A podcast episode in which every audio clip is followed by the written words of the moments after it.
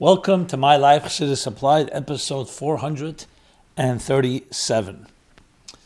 This program is in merit of Baruch Binyomen Ben Menuchah Lana and Miriam Bas Chaya Sara Alteis, Yekusil Ben Le'er Rochel and Rochel Bas Liba Farkash, and dedicated by Pinchas Todris and Ben Miriam and Sara Bas Rochel Alteis. Being that tonight is Chav Bei Shvat, this 22nd of Shvat, we'll begin with that. It's the 35th yahrzeit, 35 years from the Rebbetzin Chaimushka's passing in the year Tovshin Memches Chav Bei Shvat. Those of us old enough to remember that day, sad day, a day that had a deep impact on the Rebbe going forward, which was so visible and palpable. And it remains etched in our minds and our beings, being that the Rebbe and Rebbetzin, partners in life, partners in the Deir HaShvi, was so very significant. I remember, on a personal note, after the Rebbe came back from the Levaya and came home, we sat Shiva. So he spoke a few words about Nichum Avelim, that though there are different customs, some don't come to visit and to console until the third day, some don't come till the second day, some on the first day, but now, due to especially that it's Avos Yisrael, you have to proceed and do it as early as possible because it's part of Avos Yisrael. Rebbe spoke about it as someone who had the merit to prepare these sichas for publication. So I wrote up the Rebbe's words, but I didn't know if the Rebbe was going to edit it or not edit it. I felt also uncomfortable, the Rebbe sitting Shiva. So I decided I'll type it up on one page. And being that it went over on the second page, instead of making two separate pages, which we usually would do, I made it back to back. So it'd be one page and easier. And I gave it to the secretary. And I said, if you have a Möglichkeit, if you think there's an opportunity, and the Rebbe may want to edit it, here it is. I didn't want to push it as because again, the circumstances. Anyway, within a half hour, I believe, I get a call to come to President Street. The Rebbe edited it. And it's interesting that at that type of moment, you think the Rebbe, he immersed himself. When he spoke literally different halachas, the tashbats.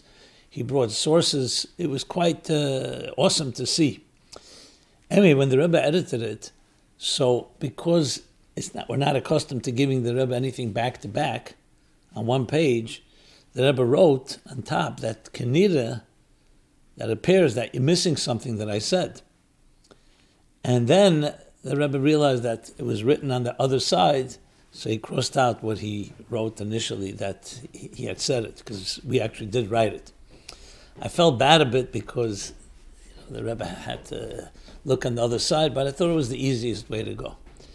Anyway, this is printed now. Now we have this the words that the Rebbe wrote, and the Rebbe said, and the Rebbe wrote and edited. Just a little another interesting note to make. Every year, in the later years, when it was the Rebbe's anniversary, Yud Aleph Kislev. So the Rebbe and the Rebbetzin were married Tov Reish Pei Tes. So in the early years, people Chassidim knew, but it was not necessarily in Tovshin Yudalad, which was 25 years from Pei Tes, Tovshin Pei Tes, Sadik Tes, Tovshin Tes, and Tovshin Yudalad. The Rebbe spoke about it, and that's when the Rebbe said his famous Chodedi, and then later edited it. And the same thing in Tovshin Chav Tes, which was 40 years for Pei Tes. The Rebbe spoke about it. There was a whole blessing. But after that, every year, the Chassidim would go and give a Rebbe a blessing. In Tovshin Lamed Tes, which would have been 60 years, the 60th year from Pei Tes, Tovshin Lamed Tes, the 50th year, I'm sorry, the 50th year. From Pei Tes, so Chassidim went in to the Rebbe Gan Eden Atachten. They gave the Rebbe a bracha. The Rebbe responded, of course, with a bracha. And they said that we have here some people who were there at the actual wedding 50 years ago. So the Rebbe said we should be zeichet to come to the 60th year. 60th year is Tov Shem Memtes, already after the Histalkus. So that year, because the Rebbe said be zeichet to go to the 60th year, they decided instead of waiting till Tov Shem Memtes, they went in Tov Shem Memches, the beginning of the 60th year, to bless the Rebbe and Yud Alt Kislev, him and the Rebbetzin. The Rebbetzin was still here. It was before Chav Bei Shvat, Yud Alt Kislev. And the Rebbe gave a bracha, a very short bracha, and we prepared it. The Rebbe always would edit these things, but he did not edit it. He gave it in a second time. I remember I asked Rabbi Groner. He said it's on top by the Rebbe. Even when it got a little lower in the pile, he put it on top. The Rebbe never edited it. Within a few months, this was Kislev, Tevis, Shvat, 2 months later, Chav Bei Shvat, he had a sense of perhaps why the Rebbe didn't edit it, that bracha. And interesting that was they never really zeicher, the Rebbe was never zeicher in the Neshama Beguf to celebrate the 60th, full 60th anniversary. Just a few interesting points to make. I once heard from one of the Mesharsim, one of the people who helped out in the Rebbe in the Rebbezin's house, that the Rebbe once came home on Yud Aleph Kislev, and usually when they would hear the Rebbe put the key in the door, the Mesharis would go and he would open the door for the Rebbe. This time the Rebbetzin was the first to open it. The Mesharis ended up being a little behind her. When the Rebbe walked in, he saw the Rebbe and he said, Mazel Tov! Both his hands up, Mazel Tov! And then the Rebbe noticed him, and the Rebbe subdued, I guess, his tone. He felt so uncomfortable because it was such a personal moment between him and the Rebbetzin. That was a Yud Aleph Kislev story, but you just see the connection, even though it wasn't so apparent and so blatant, but Melech and a Malka, a king and a queen, Malka B'lei Matronisa is not complete. And we saw it visibly after the Histalkus, how it affected the Rebbe. You know, Miyadei, we are not people who know what's going on, but there's no question there was something that really had a deep impact. And you see the Rebbe moved his whole operation to the house for a year, besides davening 3 times a day, every fabrengen v'achayit nalibe. I mean, the Rebbe was very openly grieving.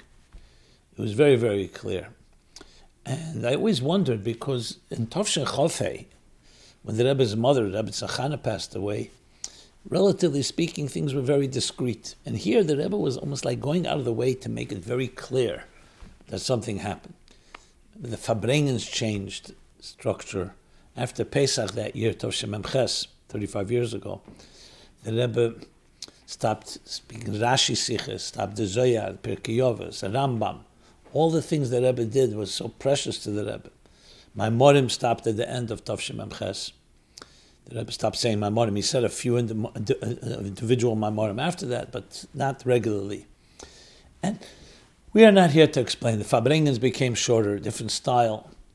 But clearly it was an impact. I always wondered why the Rebbe felt importance to make it clear to us.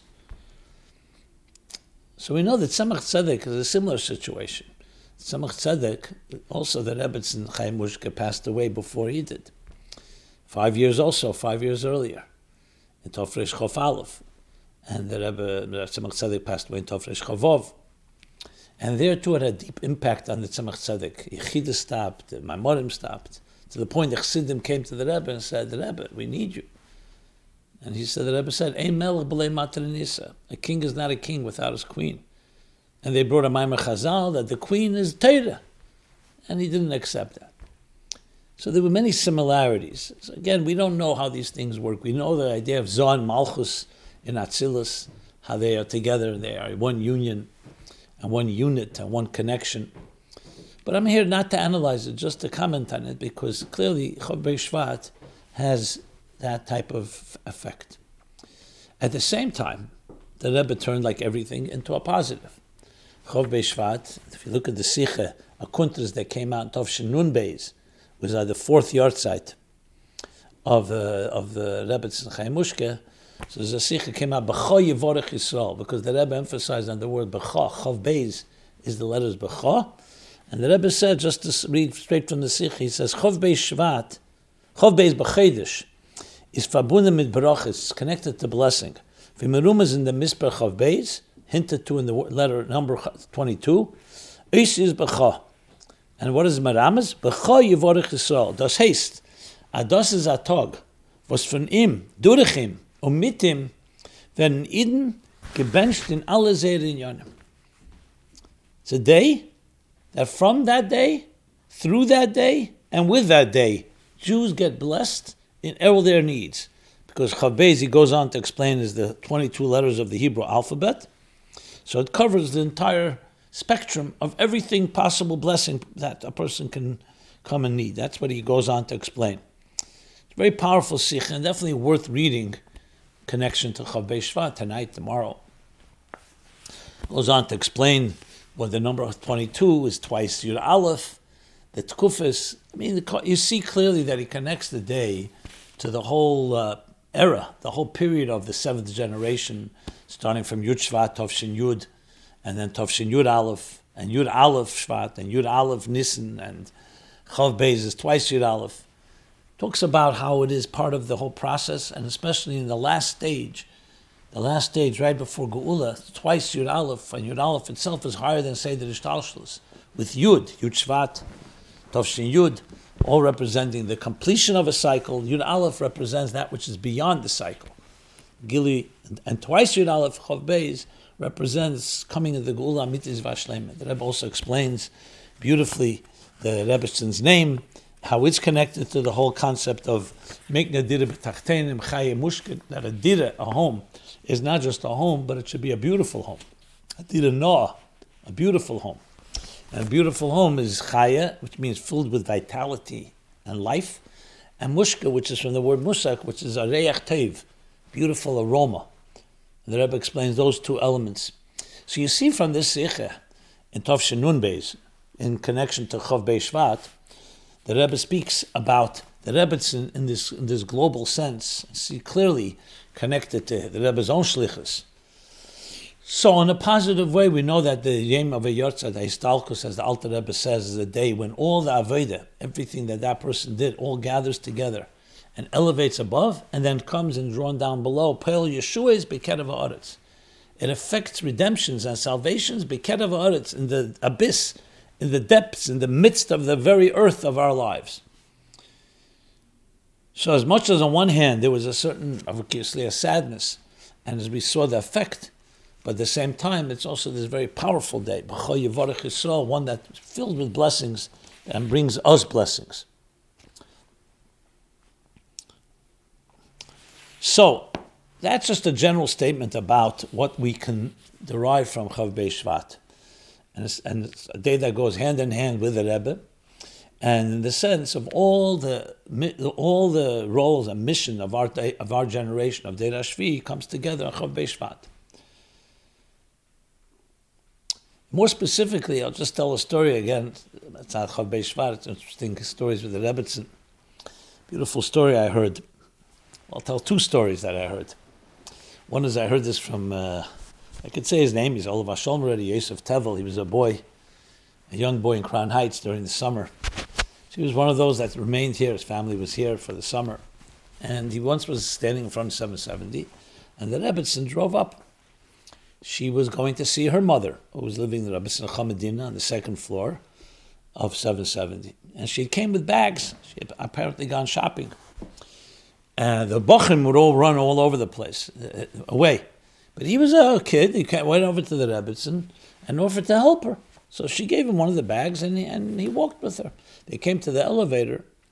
She noticed that he had a cast on his hand. He had broken his arm and he had a cast, a plaster cast. So she said to him, you don't need to bother. But he insisted. Went up with her in the elevator upstairs, a little boy. And the Rebbetzin went into the apartment with her bags. And she said to him, wait here for a minute. She came back with a big chocolate. You know those chocolate coins, a big roll of chocolate coins that you get for Shalach Monas. And she gives it to him. And he had the chutzpah, so he says to Rebbetzin, Bestame weißt du nicht, aber ich komme von a chassidische Heim. You may not know, but I come from a chassidische home, und uns hat man aufgehalten mit. And they educated us. Aber schas mitut ha-teve fara'iden, when you do a favor for a Jew, nem nish ken abzo. You don't take payment for it.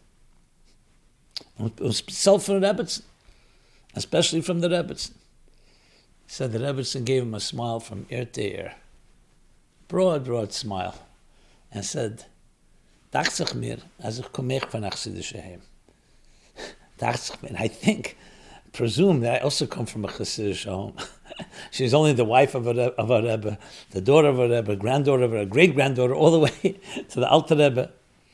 She says, "Dachtzich mir, I think I also come from a chassidische home. Und unzuf men ugehade wird, aber schas mir geht nemen." And they educated us that when you're given something, you take it. On spitzel, I got in chocolate, especially a good chocolate. So he took it and enjoyed it, shared it with his friends.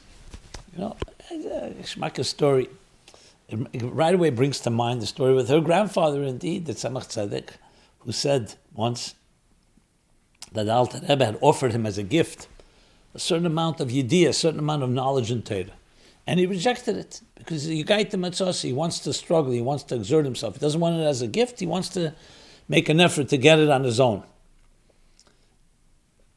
Anyway, and then later he says he regretted it because since Torah is aruchim eretz midah v'rechavim min hayam, Torah is ein sof, is infinite. So as much as he would have gotten as a gift, he could have always used his effort to go further. Comes to mind that Rebbetzin is saying, when you're given something, you take it. It's a gift. So we were given tremendous keiches, tremendous resources. Eitzes, as we learned in the Maimer Bas Ligani, Eitzes, treasures that were concealed and never revealed, are given to us, the front line, the soldiers, the plain foot soldiers that lead the way in fighting the battle of making this world a dira b'tachtenim, a home for God, a shveshachanti b'seicham. And when you're given something, you take it, which means you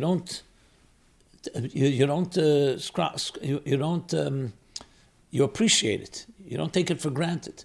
You take it and you use it to the fullest, and then put more effort to go beyond. And that's what we have to take away from Chav B'Shvat, the tremendous power that the Rebbe and the Rebbetzin gave us, the power of Chav B'Shvat, Chav Beis Isius, B'cho Yivarech Yisrael. Another story, which also a Gishmaka story, somebody who went to visit the Rebbetzin once. And the Rebbetzin gave him a cup of tea, and they were standing and speaking.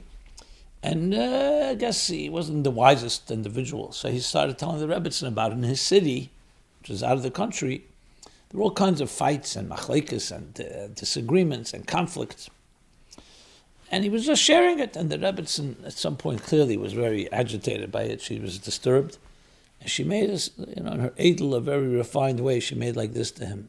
Like, be quiet a minute. And told him, put down his cup of tea. He put it down. And she said to him these words. She says, "The Zaydat gesagt, as in Lubavitch is alles gut." My grandfather said, the Rebbe Rashab, that in Lubavitch everything is good. So what did this guy say? Rebbetzin, with all due respect, it's not good. And he went on with another barrage of problems. It got to the newspapers, and there's all kinds of arguments, and people are talking. Anyway, then the Rebbetzin cut him off again and said to him, "If it's not good, it's not Lubavitch. If it's not good, it's not Lubavitch." Think of the words. That's Lubavitch. Lubavitch is good. And if it's not good, it's not Lubavitch. It reminds me, I remember my father, Olav Sholem, was a journalist, the publisher and editor, Algemeiner Journal. So he once wrote an article about to extinguish the fires of machlekes in Lubavitch. There were conflicts that were going on. So I called my father and I said, with respect to you as my father, do you mind if I write an article, but like a rebuttal to your article? No, my father loved it.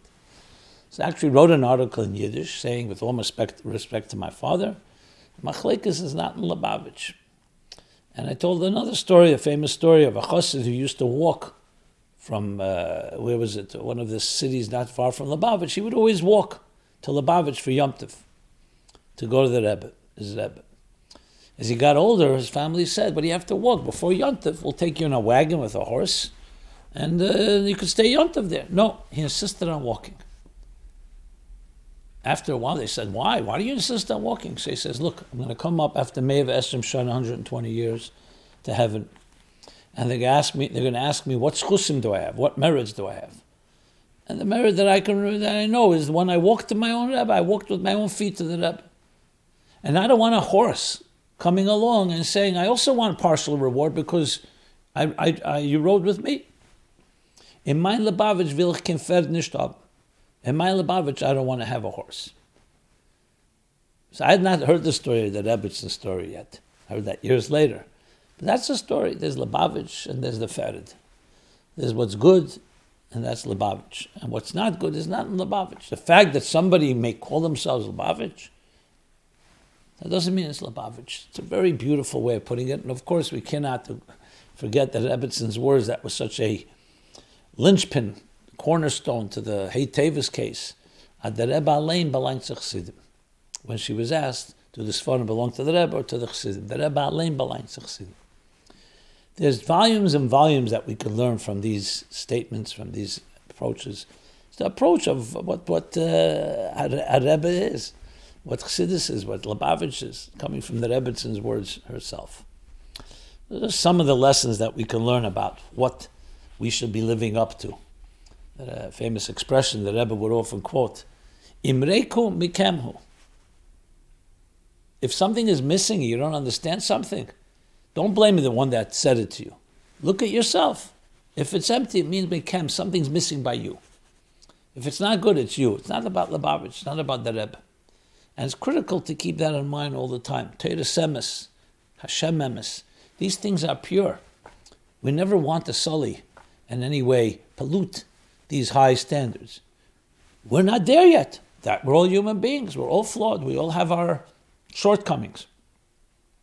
Critical lesson to understand in life, to be able to know, as the Alter Rebbe said, how small you are and how great you can become. You have to know where you are. You have to know how great you can become. The Rebbetzin, of course, epitomized that in her own private, quiet, and discreet way. Okay, with that, let us speak about this week's parsha is Parshas Mishpatim. So let's go over that. The Mishpatim Tov Shem Mem Ches, the year of the Histalkus, that Shabbos was the middle of Shiva. So initially the Rebbe was not going to farbring, even though he was farbring every week. Initially he was going to stay home. But then Friday afternoon, word came that Rebbe's going to 770, he's going to farbring. One of the things that Rebbe spoke about, and I also had the schus to prepare that sikh, it's printed in Sefer HaSichos Tov Shem Mem Ches, Eil HaMishpatim, the Zohar, and Eil HaMishpatim, these are the rules, these are the laws of what? Of Gilgulim, of reincarnations. It talks about Neshamas. These are the rules of how Neshamas travel. And of course the connection to Chav B'Shvat is obvious, and the Rebbe spoke about that connection very directly. So that's an overall connection to Chav B'Shvat, Mishpatim. The Mishpatim are the rules, yes, the laws of the Torah, but it's also the laws of the journey of souls. And the truth is, it's not the opposite of the Pshat. The Pshat that talks about the Kisik and Eved Ivri, whether it's the Eved Ivri, the servants, or the Eved Kanani, or the Omei Ivriya.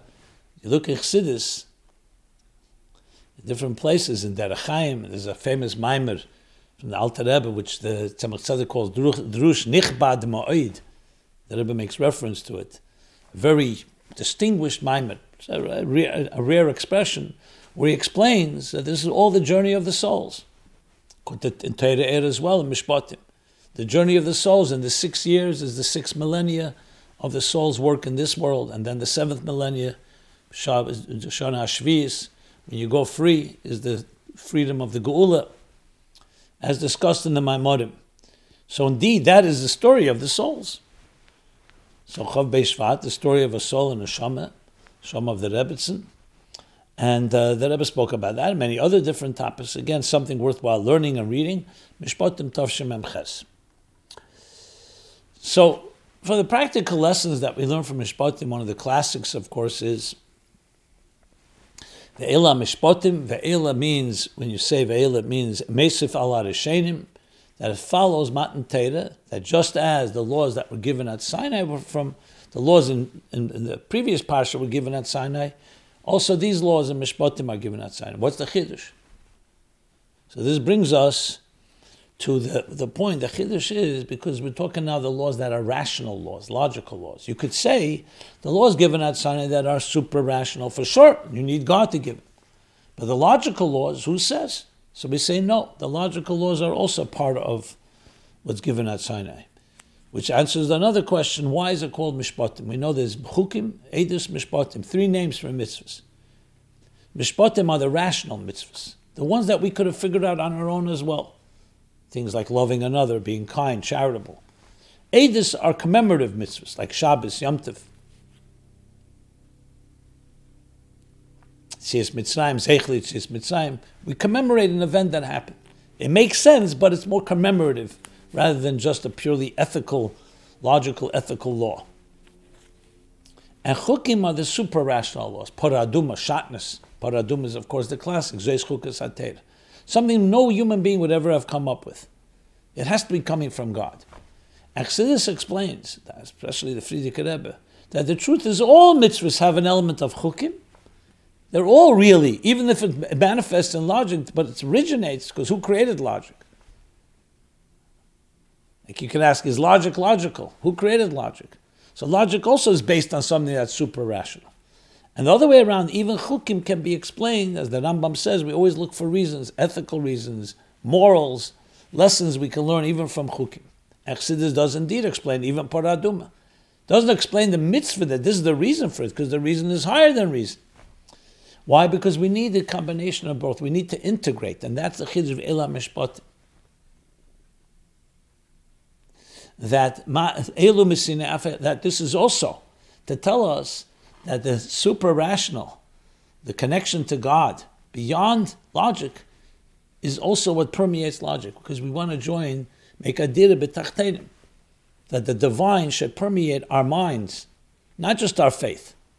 So one lesson in Mishpatim is that lesson, the lesson of the connection between our rational minds and the rational structure of existence and all its rules and parameters connected to that which is beyond. And that's indeed what happened by Matan Teda. Aseres HaDibros. So Chassidus asks the question, they're dvarim pshutim. Do not steal, do not murder. They're all logical mitzvahs. And why then do you need Anochi Hashem Elokecha? Because you want to say that the most logical, rational mitzvahs, if you don't have the God element, the foundation, that makes it unwavering, everybody can use their mind and can make exceptions. Like we see, the Rebbe brings examples of Yimach Shammai, the Nazis. They decided to play God. And when they start saying there's no Anochi Hashem Elokecha, then I can decide who you can kill, who you cannot kill.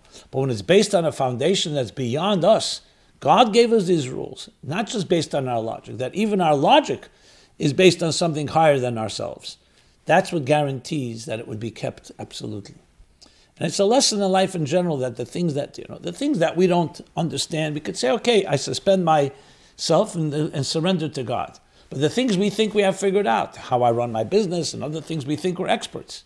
Says the Torah, no, not keichiv eitzim yodi asli esachai lazeh. Don't think you're self-made.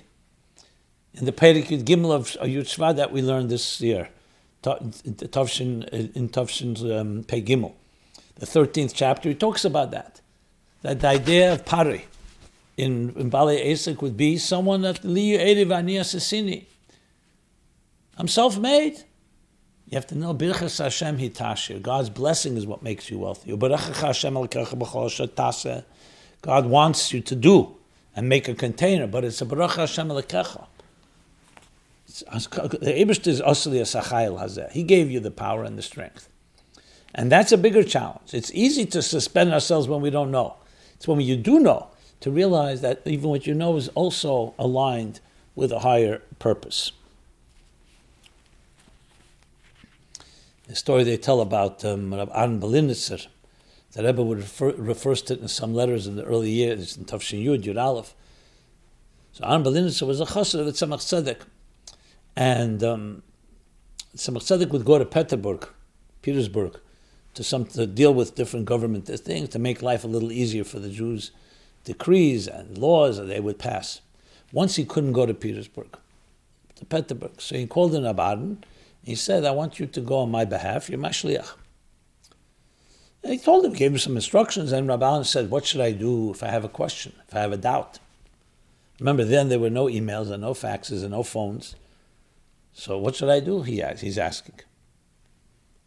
So Tzemach Tzedek said, Boy al das atzmei. You'll build on your own discretion.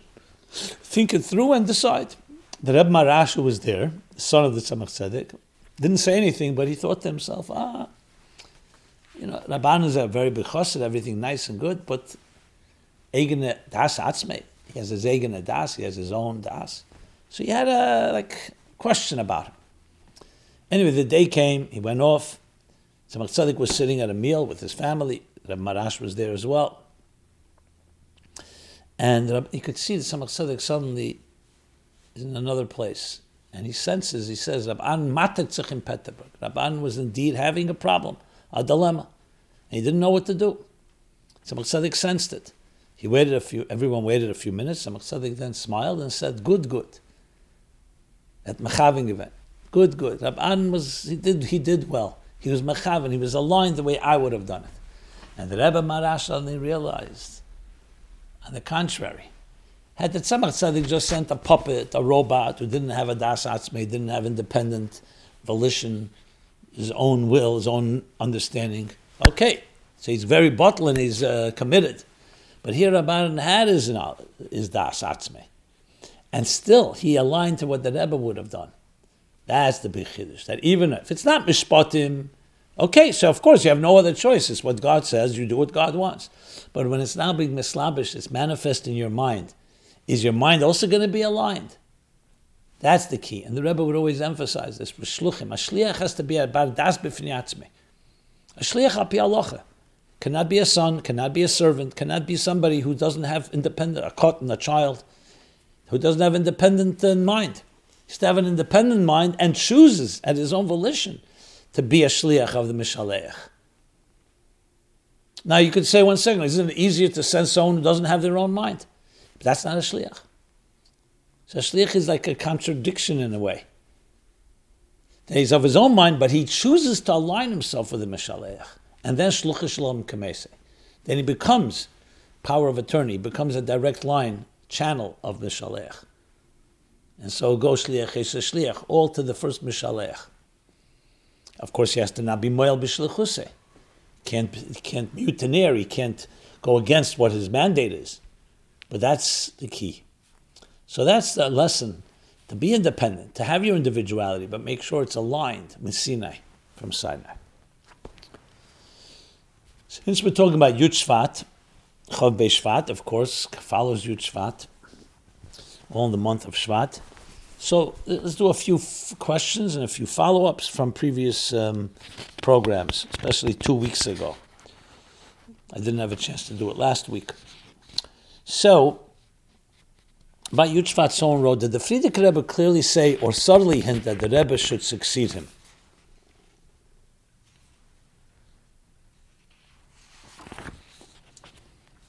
So, we don't know of any instructions, whether it was verbal or in writing.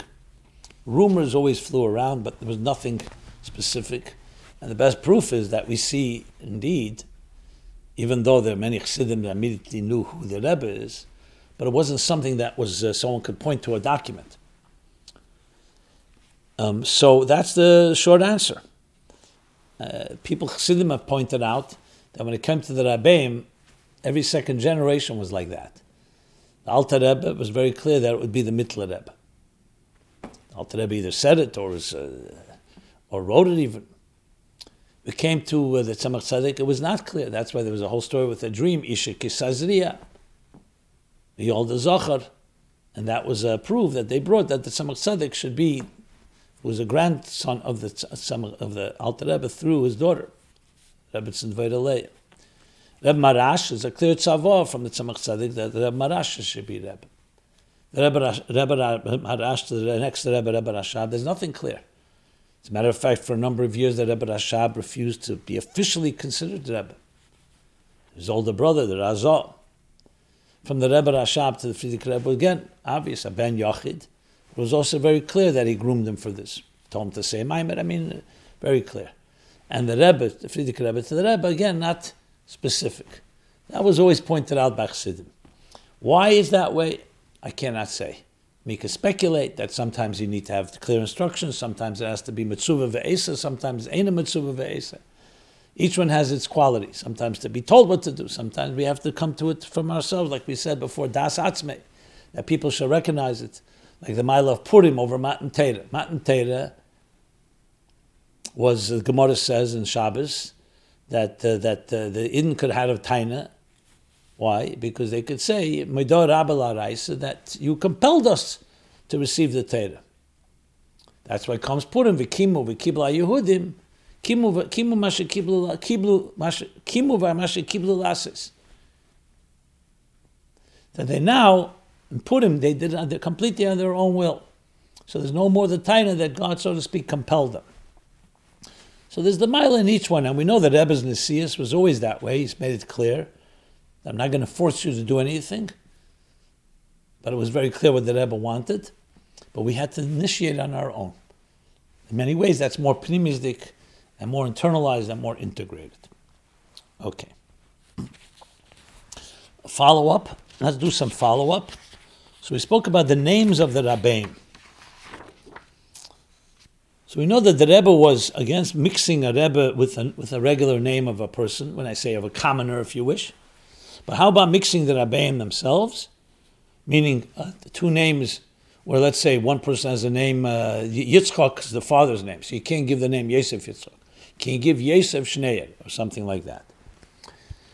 So the Rebbe actually wrote to somebody, Tav Shin Lamed Hey, so there's a chassid who said that he wanted to call his first son, his Bchar, by the name Frierdiker Rebbe, but his name Yitzchak he couldn't because that was his name, the father's name. So he was thinking Yosef Menachem Mendel.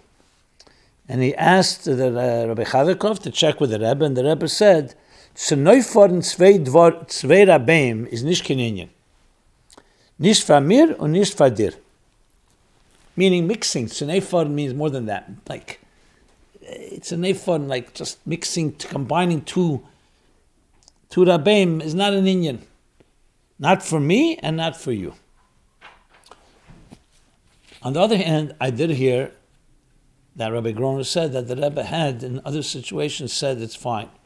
So this, it could be different case scenarios, even though this sounds like something which is really universal, because the Rebbe gives a reason. But this, I just wanted to read that. Someone else asked the question, Rabbi Jacobson, Chassidus applied episode 435. You mentioned that the Rebbe said not to mix the name of a Rebbe with a non-Rebbe. However, I always wondered, because Nayem Yem of Chav Cheshvan, the Rebbe says that the Rebbe Rashab was named after the Mittler Rebbe and have the name of the Tzemach Tzedek's father, Sholem Shachna, Sholem Dovber. Please explain that apparent contradiction. Thank you. So first of all, let's make it clear. The Rebbe Rashab was named by a Rebbe. So when a Rebbe names somebody, he knows what he's doing and he knows what to do, what he can't do. The Hirah is to us not to mix the two. That we have clearly. So that's a complete exception. And it could very well be, we're talking about the Tzemach Tzedek's father, there's a special, also special status. That would be my most obvious answer to that. Okay. Another thing we spoke about, and I had misspoken, I want to correct myself, was I said that the Tzemach Tzedek's Istalkos, I'm sorry, at the Frierdiker Rebbe's Istalkos, there was a Kohen, a Levi, and Yisrael. And I misspoke of who was what. The Kohen was Sholem Ber Eichhorn, the Levi was Shmuel Levitin, and Rabbi Yechanan Gordon was the Yisrael. So I stand corrected. Okay. Since we're doing already follow-up, let's do another follow-up of Parshas B'Shalach. Simply, I mentioned a number of times, a lot of questions come in, and I'm unable to cover them all, so I hopefully tried to catch up. So let's do a few about B'Shalach. And then there's some others that we will continue to cover. Let's hopefully see how much we can cover today. Okay. In Parsha B'Shalach, we read about Kriyas Yamsuf, the parting of the sea. So there's a famous expression in the Gemara that says, Kosha zivugan ki Kriyas Yamsuf. It's difficult to make a zivug like Kriyas Yamsuf, like the parting of the sea. So the question is, how can we say that creating shidduchim, like the parting of the sea, is difficult for God? How is anything difficult for God? And here's how the person writes this. In some place, in reference to shidduchim, it's told that making shidduchim is more difficult for Hashem than splitting the Red Sea, not more. Ki Kriyas Yamsuf. It begs the question, if Hashem is infinitely powerful, then why would anything be difficult for him? Whether it's splitting a sea or making a shidduch. Hashem can do anything he wants. What does Chazal mean when they say something is difficult for him? Okay. So the Mittler Rebbe talks about this in Shar HaAmunah, and other places it's cited. Obviously, for Eibishter, the Kol Yochel, he can do whatever he wants. Nothing is difficult. But remember that the same Eibishter chose to create the world with certain laws. It was not you and I that created it by those laws, the laws of nature. And he chose to bind himself by these laws, especially after the Mabul, Lo Yishbesu. He will no longer in any way pause or suspend the laws of nature, of the seasons, of the Mazalas, which happen at the Mabul. And even there, he suspended it, but didn't completely destroy the sun and the moon, and so on. So the Eibishter bound himself to these laws. Indeed, that's why in halacha you're supposed to do a mitzvah b'derech hateva.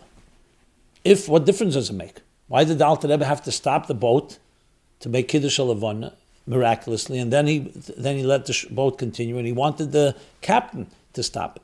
Because mitzvahs have to be done b'derech hateva, because derech hateva is sacred in a certain way, because those are the laws that God created. And he said, I want you to do it a certain way, in that way. Why? He could ask the same question, why he wants Nisava HaKadosh Baruch Hu, he desired to have a dira b'tachtenim.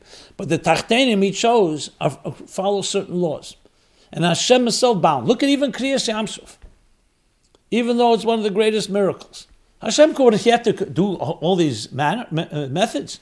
Make a wind come, and the wind caused the water to rise and stand like a wall. Why did he need that?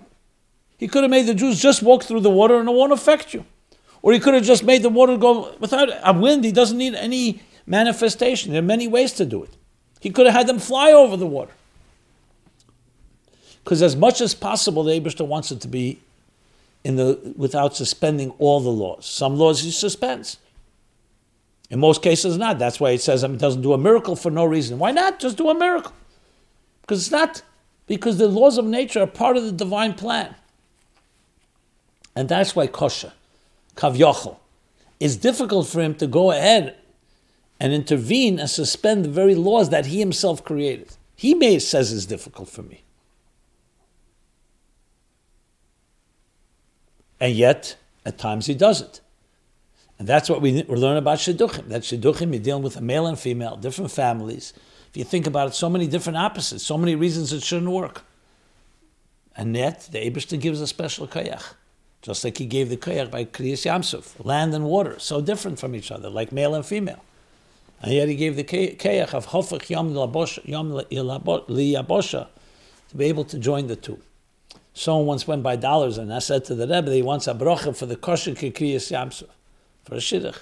So the Rebbe said, ki Kriyas Yamsuf, chof adimyan. It's only like Kriyas Yamsuf, meaning it's not as difficult. Okay. So that covers that.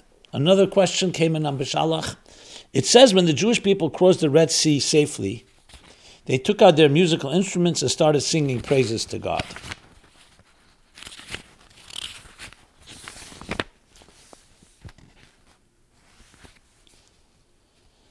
It makes us think. Just a short time earlier, they were instructed to leave Egypt, and they left so quickly they didn't have time for their dough to rise. In the short time they had to pack their bags, one would think they would only have time to pack the most urgent items for survival, food and clothing and medicines, etc. But it seems many of us packed musical instruments. My question for Rabbi Jacobson is, why is it so important to bring musical instruments? What part of the experience of music is important to the imminent survival of a large group of people running away from captivity and bondage? Okay. So Rashi in Beshalach actually says the following. It talks about the musical instruments. Tezvav Chof, 15:20. So it says, V'tikach Miriam Anavia Ches Adnas Atef B'yodav V'teitzana Kol Anoshim Acharev but besufim ubemcheles. Besufim ubemcheles. So Rashi says on besufim ubemcheles, which means Miriam took a tambourine or different names for it, and she went out, and all the women followed her with their tambourines and drums. So it says, "Maftiches hoyet sitkoni shebeder." That the righteous women of the generation were so sure and confident, trusting in God, that He would do for them miracles, that they took their tufim mitzrayim, they took their tambourines from Egypt. That's what the Mechilta says. You could still say, why after musical instruments? Because music, you can imagine, you see song and music, look what role it plays whenever we're in any given situation, especially in a difficult one. There's no question that the men, women, and children sang a lot of songs in Mitzrayim when they suffered, and it lifted their spirits. Nigun tefillah is from the words of tefillah, shira, song. So they were confident that Hashem would do miracles. They were confident that they would need to play song and play music. And it was a vital component. It wasn't just an addendum. Because why did they sing Shira after Kriyas Yamsuf? They just broke out in song, because song represents the innermost depths of the soul speaking to God, singing to God. As a matter of fact, song reveals your innermost feelings. And what was Kriyas Yamsuf? The revelation of the sea and land, that you could see within the sea. The sea is also a hidden world. Song is the idea of revealing that which is hidden, the hidden worlds. Al-Midiskasi is the world of the sea, and Kriyas Yamsuf was revealing that. Song is a form of gaguim, of yearning, of longing, and especially V'tosha Miriam, especially Miriam's song, as the Rebbe brings from Likutei Diburim, a famous story, the Baal Shem Tov. Why V'tosha Dveira? Why is the Haftarah Dveira? Why not the story of the Shira of, let's say, David? Why a woman? I mean, it says, Oz Yosef Meisha B'nei Yisrael, and then came Miriam. So why is the Haftarah the woman's song, Dveira, not the song of the man, of the men? Because in some way, and that's why it says, Koil B'isha Erva, the woman's song, because she comes from a deeper, soulful place, her song reflects more of an intimate nature. And that's why she captures Hakol Hayamina Offer, as the Alter Rebbe explains in that story in the Likutei Diburim. It is the woman that has the power to transform, not like no other. So her song is a deeper reach, and that's why Taka, there's more care to be taken when a woman sings, because she can reach deeper into the soul than a man. And that's why the Haftarah is Dveira. So they were convinced that they would need to sing, and they would need to play music. And that's why they took their musical instruments with them. It's a tremendous lesson in life that even when you're suffering, don't forget to sing. Don't forget your instrument. Everyone has their instrument. Because these instruments, not only the time of difficulty, but when the time when you'll need to praise, you want to be ready. You're ready to sing. And you're always thinking that, I cannot wait to sing my song of praise to God for my miracles, for my blessings, for my gifts. It's a beautiful lesson. Does it say somewhere that composing music is a form of prophecy? If that's the case, are musicians prophets? If someone needs a bracha and isn't in a place where they can ask a rabbi, can they ask a piano player or a guitar player for a blessing? Interesting question. I don't know if composing music is a form of prophecy, even though I am sure that some musicians in history, the Levim, or some prophets who composed the song, Shira was a form of prophecy. Was Oz Yosher Mesha a form of prophecy, of Nevuah? Again, this would need more research. I didn't do the research, but if somebody has more information on this, please share it with me and I'll share it with the audience. But there is an element, I wouldn't necessarily call, even if it doesn't say it's prophecy, but it's definitely an element of revelation of a deeper place. The people who, certain nigunim you hear, composed back then, and even today, chsidish and nigunim over the years, you could feel that the person who composed the song had access to a higher place, a deeper place.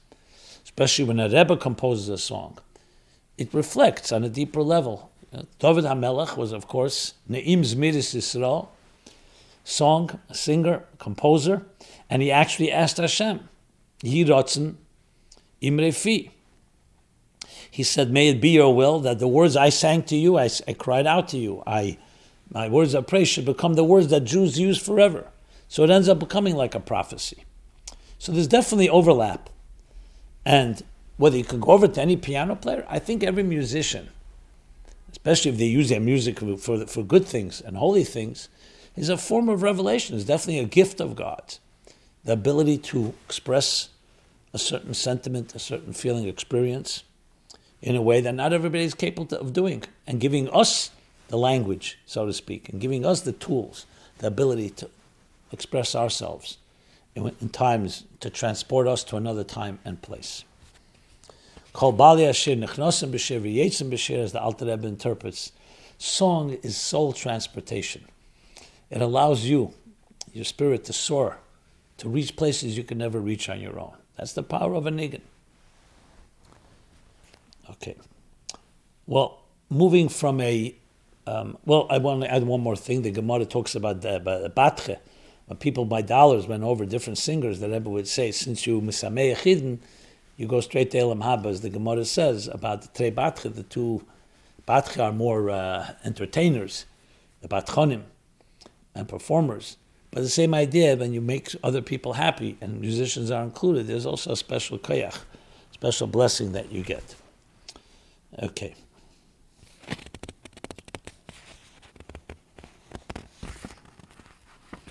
So, let us now talk about, someone asked about dreams. Should we interpret dreams? So I get a lot of different letters about this. I can't always read them because some of them are very personal, some of them are very strange as well. Now, as I always say, nothing's taboo, but I don't know if it's always for the public. Sometimes it's more of a private question. But I'll read one. Rabbi Jacobson, can you please answer my question if you have the time? I know nothing of Jewish tradition or cultural do's and don'ts, so I'd figure I'd ask direct. Remember, some of these questions are coming from people who are listening to different programs of ours. I watched your YouTube video titled, What is Kabbalah? And it blew my mind. So much of it was vital to my spiritual journey. I have prophetic dreams and visions from God often. In a recent dream, a bushman came to my home and we said we need to talk, meaning him and I. He came into my house with many people and there was a big party, dancing, singing, and clapping. It's important to know that I'm Australian. A bushman to me wears a dark hat, has a bushy beard, and wears a long dark coat. As usual, when the time is right, the details of the dream are revealed by God. And later an image crossed my path and it occurred to me that my bushman visitor with his party in tow was in fact a Jewish man. So I'm of course surprised and keen to learn whatever it is that I need to learn and watch more of your videos. But as mentioned above, I need to know if this is okay. And of course I'd like to say thank you and I love the video. So in general, we stay away from interpreting dreams unless we have no choice, which means it's either really disturbing us, that's why you have the concept of a tainus cholam, or it's repeated dreams. Then it's good to go to someone, a mentor, a spiritual mentor, a responsible person. Because there are many people who are, let's call them predators, con artists, snake oil salesmen. You know, they're going to just take advantage, exploit, and so on. We're not talking about that level. You know, feeding off vulnerable people, have a dream and try to interpret it and then charge for it, etc. So you have to be very careful. Even though in the Torah we speak about dreams. Joseph interpreted dreams. But there's also Ovev Shamir Sadover, which the Gemara in Brachos says that Yaakov was quiet because a dream goes, it follows its interpretation, and that's why we don't have to always interpret things. So I would stay away from interpretations, especially not knowing. In a dream you have Dvarim B'Teilim, there's no dream without nonsense. On the other hand, a dream could have certain glimpses. And above all, everything about this has to be responsible. Is it leading to you being more responsible person, or is it an escape or an excuse even? The Rebbe once told somebody, before we figure out our dreams, let's figure out what we're doing when we're awake. So I would avoid interpretations. I would look more to what is your life like? Are things going well? If not, what can be done to make them better? Before we go to dreams. Someone who's experienced and has the maturity and the balance can determine maybe it's time maybe to look at a dream if indeed one jumps out at us. But beyond that, that's my response. I have spoken about this before. Okay, talking about this, let's talk now about therapy. So someone asked the following. This is how they put it. I hate therapy. That's how the email began. I was forced into it as a child for being too quiet by the high school administration. All it did was worsen my relationship with my parents. No one cared what I had to say, and everyone, including the high school administration, wanted me to shut up anyway. I just got mixed messages. The pain continued until adulthood and marriage, and all I can get is try therapy again. Pay hundreds of dollars to undo what was wrongly done to me. I felt, is that what I should do? Pay hundreds of dollars to undo what was wrongly done to me? I felt like a great child in high school, wanting to please my parents with good grades. All was ruined by the jerks in high school. I was also nearly fired by being too much, bringing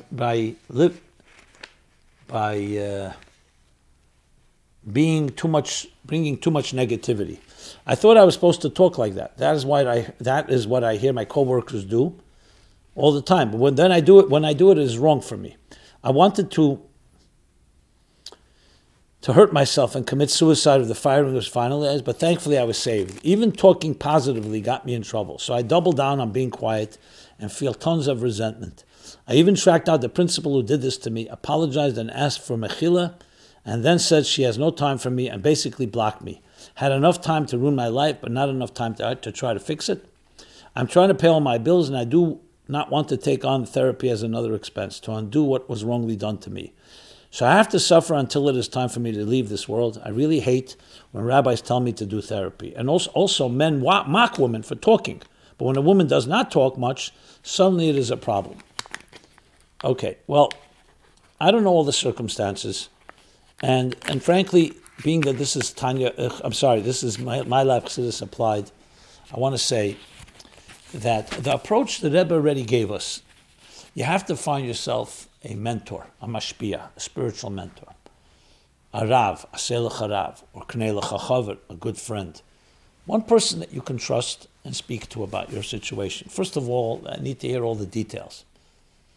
Because the concept of having somebody to speak to him, yidig le'vodam yasichana, if somebody has anxiety in their heart, they should speak about it. That's one of the interpretations in the Gemara. To speak about it. And the Rebbe Maharash explained, by speaking, you release it. You're allowed, you can free yourself from it. So it's important to have someone to speak to. It's very hard for me to answer because I don't know all the circumstances. So you hate therapy. A lot of therapy is not necessarily good. Agreed. But having a trusted friend, a trusted mentor, someone you can open up to is critical because they can see things more objectively. Someone cares about you. They may see your blind spots and help guide you along in a sensitive, empathetic, and kind fashion. That's what I say to you and to anyone who has a similar type of question. Okay.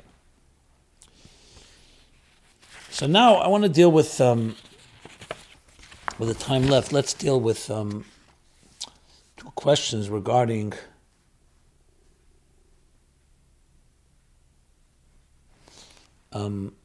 tensions. What can I do about tensions between myself and my spouse around religion? Dear Rabbi Jacobson, I hope that my message finds you well. I appreciate your show very much. You have addressed issues I struggle with on numerous occasions and have helped me to form healthier and more balanced perceptions. I'm writing today because a little while ago I started becoming religious. I am married with children and my husband has always been very tolerant and accepting. He has even grown so much, doing more with respect to Judaism. In many ways, I'm so grateful for his acceptance. He has let go of so much to allow me to be frum. However, there's plenty of tension regarding my observance level, and sometimes tznius and kashrus upsets him and gets him on his nerves. I also don't want to push him away from Yiddishkeit. He feels that my tznius ways of dress is not appealing to him, and he prefers I dress more like I used to. He also doesn't like any of my head coverings. I've tried many styles, and I'm not sure what else to do. Everything I read in my learning points to how special to how special increasing tznius is and how is good to strive to grow and be more tznius. I consult Rabbanim frequently with regard to individual issues that arise, but our Sholem bias is an ongoing challenge that I'm not sure how to approach. I would like to have a more thought-out strategy for dealing with this. Thank you for taking the time to read, and thanks for any guidance you can offer. Well, Sholem bias, as you accurately describe, is the single biggest foundation to everything. The Rambam says at the end of Hilchas Chanukah, Godel HaSholem. Greatest thing is peace, harmony at home. The whole Torah was given just to bring peace in this world. And he brings the law that if you have money, and it's Chanukah Shabbos, and you have money only to light Shabbos candle or Chanukah candle, which one do you light? So you may think Chanukah candle, because Shabbos is every week. No. Chanukah candles come to celebrate and publicize God's miracle, Pirsum Nisa. Shabbos candles come to preserve Sholem Bayis, and Sholem Bayis is always more powerful. And then he brings something wild. He brings, and that's why the Eibishter said, Yimchesh Shmi, erase my name. When a woman is accused of infidelity in the laws of Seita, so one of the ways they prove her innocence is by putting God's name on her tongue, under her tongue, and it dissolves. And then you know. Why would God do such a thing? Remember, erasing God's name is one of the cardinal sin. Because erase my name to preserve harmony and peace between husband and wife. God wants to show, don't use me between husband and wife. So though obviously the standards of Torah and mitzvahs are the way God wants us to live, but he also wants us to have Sholem Bayis. So what do you do when there's a conflict between the two?